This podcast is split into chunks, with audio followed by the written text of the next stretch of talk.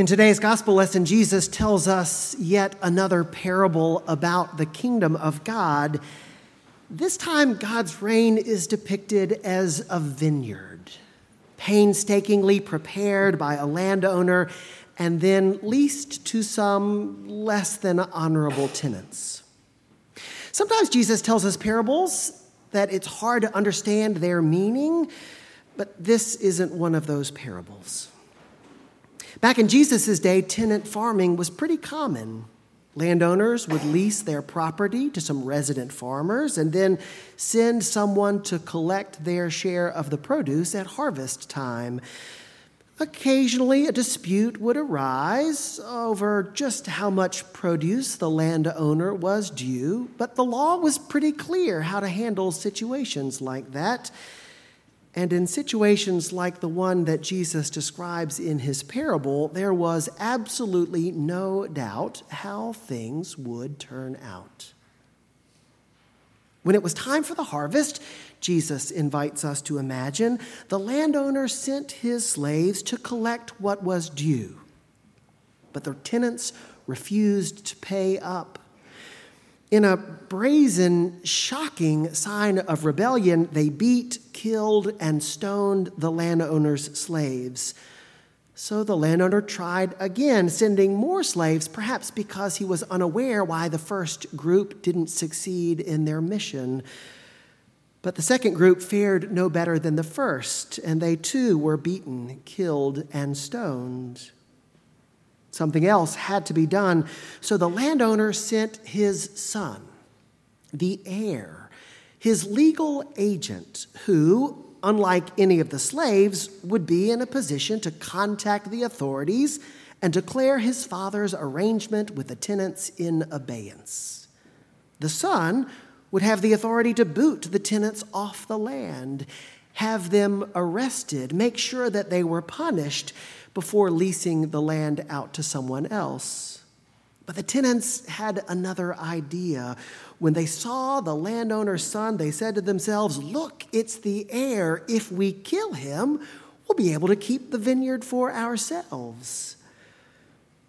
It doesn't take a legal scholar to know what happens next. In fact, Jesus uses a common rabbinical technique where he poses the question upon his audience and allows them to hang themselves on their own words. What will the landowner do when he comes to that town? He asks, and they respond, He will put those wretches to a miserable death and lease the vineyard out to other tenants who will give him the produce at harvest time. Jesus' audience knows exactly what this parable means. They can even tell that Jesus is telling it about them. They know that God will not allow the kingdom to be hijacked by those who would keep it for themselves. It's not hard to figure that part out. But what is hard is figuring out what this parable means for us.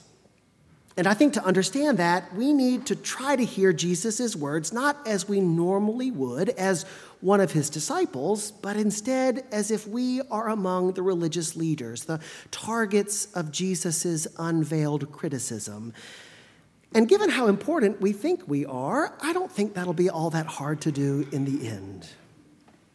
This whole situation between Jesus and the leaders started when the chief priests and the Pharisees came to Jesus to ask where he got the authority to challenge their leadership. But I want to go back just a little further than that and try to figure out why they were upset in the first place. You might remember when Jesus arrives in Jerusalem at the beginning of Matthew 21 that he went straight for the temple and as soon as he arrived in the temple, he did what? He overturned the tables of the money changers and the seats of those who sold pigeons. Effectively, Jesus forced the religious apparatus at the center of Judaism to grind to a screeching halt. And then, Matthew tells us, because worship had stopped, the blind and the lame were able to come into the temple and find Jesus and ask him to heal them, which he did. The buzz about this controversial figure quickly grew to a fevered pitch. Even the children in the temple, Matthew recalls, spontaneously cried out, Hosanna to the Son of David, giving to Jesus a label that carried clear messianic expectations. And when the leaders heard those children's cries, they became indignant. This was too much. Not only had Jesus asserted himself right in the middle of the religious life of their people, but he had done so in ways that made the people wonder whether he might be the Lord's anointed, the Christ, the Messiah, the one sent by God to set God's people free from the tyranny of the Roman Empire. Now, sure, Jesus was popular among the crowds but what had he done to earn the right to disrupt the careful balance of power between the Jewish and Roman authorities? What gave this carpenter's son from Nazareth the right to displace those recognized religious leaders in favor of a new kingdom of God, and even more than that, to set himself upon the throne of that kingdom? I think 2,000 years later, we Christians tend to discount the questions and objections of the religious leaders because we know how the story is going to end. We know in the end that Jesus will be vindicated by the resurrection. But what if we allowed ourselves to be in the place of those leaders for a moment or two? What if we didn't know exactly how the story would end? Wouldn't we ask Jesus the same thing? Wouldn't we insist on some sort of proof of authority before we allowed a renegade stranger to throw away everything we know to be good and right about our church? Think about it this way Whose criticism of our parish are you willing to take to heart? What sort of outsider with no connection or investment in the history, tradition, and leadership of this church would we invite to dress us down and tell us everything we're doing wrong? Would we allow a stranger to walk down the aisle on a Sunday morning and bring our worship to a screeching halt?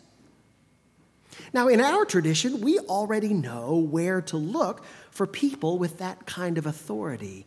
That's why we have clergy.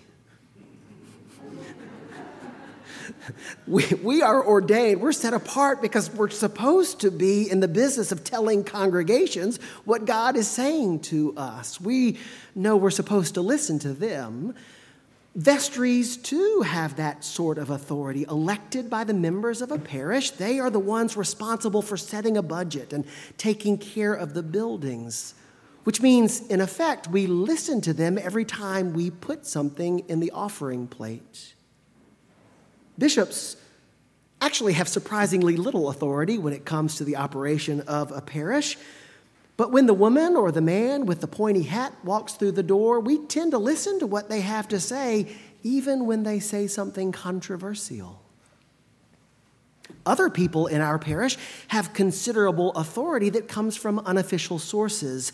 Volunteers like Albert Gray, without whom the church could not operate, they are understood by many to be the authority on countless details. Parishioners who have worshiped here for 50 years or more, aren't they the ones we ask to help us understand our history? And those who show up and help out every time help is needed, like the members of St. Spatula's Guild, aren't they the authorities we look to when we need to know how it is we're supposed to take care of each other and this place that we love? If any of those authorities stood up and called us out, I bet we'd listen. But what about someone we don't know? What about someone we don't recognize? What about someone who hasn't taken the time to get to know us, to be among us, to, to learn how it is that we do things in this place? Would we listen to them? When the religious leaders asked Jesus to explain where his authority comes from, he didn't waste any time or breath in justifying his prophetic actions or tracing back his messianic lineage. Instead, he told them some stories. Stories about what it means to do the will of God and what happens when we forget that God is the one we are called to serve. The kingdom of God is like a landowner who planted a vineyard and then leased it out to some tenants before going away to another country. In the parable we hear this morning, Jesus teaches us that the authority of every religious institution and every religious leader is measured only by the extent to which they bear fruit for God. In a church as old and as beautiful as ours, in a denomination as tradition rich and pretentious as ours, we've got to be careful that we don't confuse the fruit that we're storing up in our own pantry for the fruit we're called to give back to God. We have been tenants in this particular vineyard for a long, long time, so long that it's easy to forget that the vineyard doesn't belong to us. We are merely leasing it from God. If we want to know whether we are being faithful tenants, we shouldn't listen to the religious elites in our midst, but to those whom Jesus came to serve. For it is the poor and the oppressed, the incarcerated and the marginalized who will tell us whether we are sharing our produce with God or trying to keep it all for ourselves. If a guest at community meals stood up to tell us that we have all of our priorities backward, would we listen to them? If one of the people who sleeps every night beside our playground or on the porch on the side of the narthex, if they walked in here, stopped our Sunday morning worship in order to tell us that what we do in this place isn't actually getting us any closer to the reign of God, would we listen to them? If Jesus came to the door and asked us by what authority we claim to be the body of Christ, Christ's hands and feet in the world, what would we say? I think our parish does a lot of good in this community, and I am proud to be the rector of St. Paul's to the people of Fayetteville, I think we represent hope and love and welcome for all people. I think we are known as a church that not only talks about helping people, but we're a place where that talk becomes action. Over the years, we've produced a lot of good, a lot of fruit for the kingdom of God, but we can't stop now. Going forward, we must remember that the only measure of our success is whether we are bearing fruit for God. And we must allow those who operate outside the power structures of this church or this community, we must allow them to be the ones who tell us when we get it wrong.